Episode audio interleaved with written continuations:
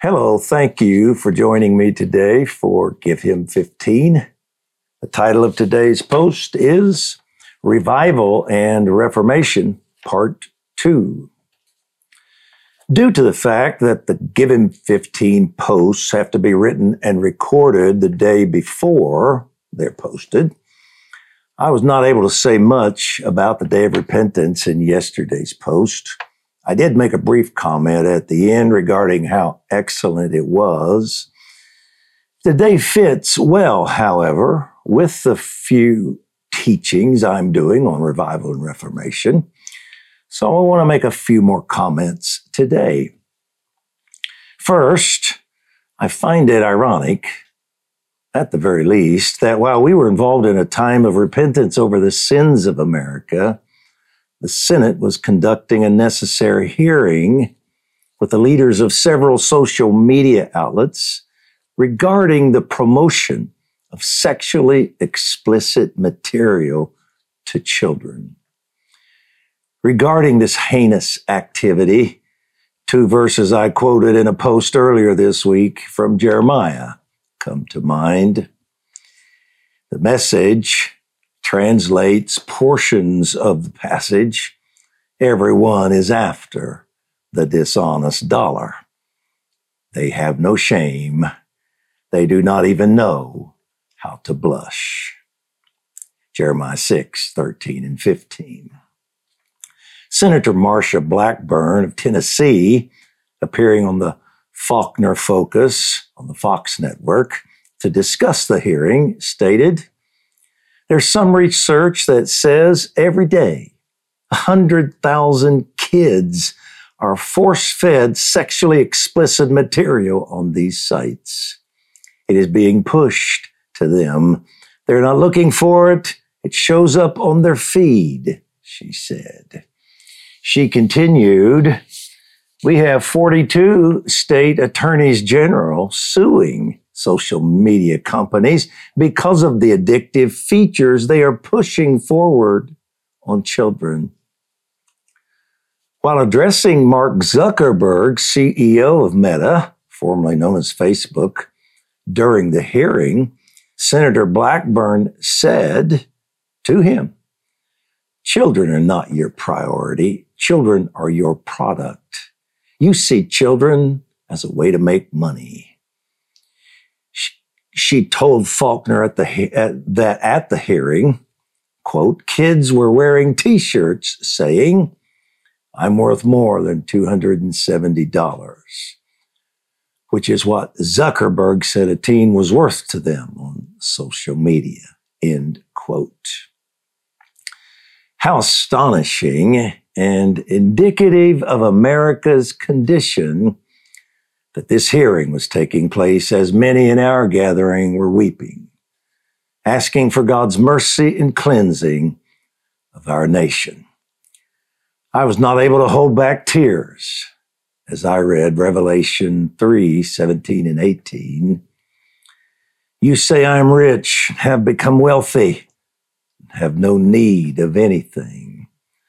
And you do not know that you are wretched, miserable, poor, blind, and naked. I advise you, God says, to buy from me gold refined by fire so that you may become rich, and white garments so that you may clothe yourself and the shame of your nakedness will not be revealed. And eye salve to apply to your eyes so that you may see. Applying this to the church at Laodicea, Christ went on to say it was love motivating him to bring this discipline. And he concluded by telling them he was standing at the door and knocking. If they would open it through repentance, he would come in and sup with them. Christ's desire was not to judge them. He was offering cleansing transformation and a return to their relational connection with Him. I felt that on Wednesday, the knocking Savior was doing so through his tears. Hundreds of people gathered for this day of repentance. including a couple dozen members of Congress, Speaker Mike Johnson among them. Many more people watched online. Several leaders attended from other nations to join us in our repentance and prayer, both for our nation and theirs. I don't know how many, but I would guess at least two or three dozen. It was a very emotional day. In describing last year's gathering, convener, along with Tony Perkins, Jim Garlow said, simply said, God showed up. I can assure you, his presence was with us again this year. And I'm sure the Lord, like all of us, had mixed emotions. Grief over America's sins and rejection of Him, along with the satisfaction of our repentant, interceding hearts. Thank you for joining us. I know our prayers and repentance made a difference. And by the way, if you would like to watch a replay of the National Gathering of Prayer Repentance, you can do so here in gpr.org using the link we provided you. Excuse me.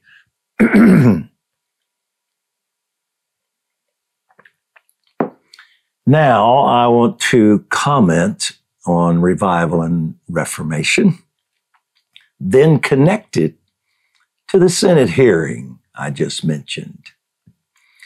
In yesterday's post, I mentioned the fact that our commission from Christ in Mark 16 was to preach the gospel and restore God's family.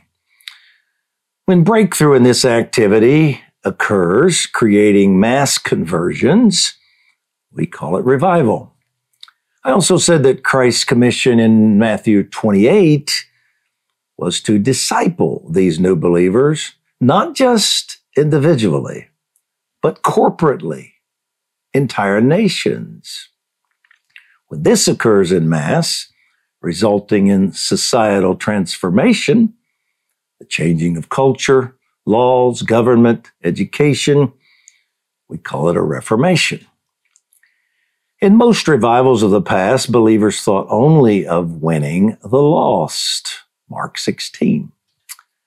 This, of course, is essential, must be the starting point. Birthing obviously precedes training. But if Matthew 28, the reforming and discipling of individuals and nations, doesn't occur, the long term fruit will be minimal and can even be lost, as in the following example. The great charismatic movement of the late 60s through the early 80s, which included the Jesus People movement, saw millions of people in America come to Christ and tens of millions around the world. It was a wonderful example of Mark 16 occurring with great momentum, a significant revival. However, there was little understanding of the church's assignment to do Matthew 28. The concept of discipleship that existed at the time was limited to discipling believers regarding their personal lives. We did not instruct and train believers to use the momentum of revival to disciple nations by modeling Christ's ways and teaching his principles in all of society. Therefore, during the Jesus movement, charismatic movement of the 70s, Christians did Mark 16. But while millions of people were being saved, humanists, secularists, and atheists were busy doing their version of Matthew 28 discipling a nation. How incredibly ironic. We saved individuals. They discipled a nation. We preached the gospel. Unbelievers taught dogmas and doctrines. We went to church once a week on the weekend. They indoctrinated in our schools and universities five days a week. We enjoyed a new wave of expanded Christian TV. They made movies, programs, and increased their hold on the industry. We sang and worshiped at church. They took over the airwaves and discipled a generation with their music. We bought a few cameras, thought we had arrived with our Christian TV. They took over technology and monopolized social media. The result? Please hear me. America experienced one of the greatest revivals in history and lost the next generation to demonic control and influence. This is almost incomprehensible. The irony is beyond belief and the tragedy beyond words. Yet it occurred. And now, the generation discipled by humanists, secularists, and atheists is in charge of our nation governing, teaching, entertaining, etc. And they are grooming the next generation, as the senator told us. Overall, social media has far more influence over the minds of our children than their parents. This is the fruit of Mark 16 without Matthew 28. Revival without reformation. We must not make this mistake again. There's another powerful outpouring of Holy Spirit coming that will produce a great revival. In this outpouring, the body of Christ, his ecclesia, must accomplish both commissions. If we do, if we do so, it will produce the greatest transformation on earth in its history. More tomorrow. Let's pray. Father, thank you for the gathering that took place in our nation's capital on Wednesday. Thank you for humble and sincere hearts of repentance and intercession. We know you heard our prayers and that they make a difference. You are answering the prayers and will heal our land. On behalf of our nation, we answer your merciful knocking and say, please come in. Father, you created family members in Genesis 1, then assigned them the responsibility of multiplying, and also of uh, multiplying the family, and also of managing their home, planet Earth. This plan of yours is still intact. Jesus restored it and said he would build an ecclesia a family the gates and government of hell would not be able to overcome. Then he recommissioned them to begin again the plan of multiplying your family and stewarding the earth for you. And we embrace these commissions. This twofold plan of Christ is gaining momentum. His bride is growing in numbers, and the ecclesia's revelation of its authority is growing. Bring another wind that increases this even more. Cause the greatest season of revival and reformation in earth's history to take place. Mark 16 and Matthew 28 simultaneously. release the greatest wind of evangelism the world has ever experienced, and fully reveal Christ among the nations. We love you, Father, and pray these things in the name of your Son, Jesus. Amen.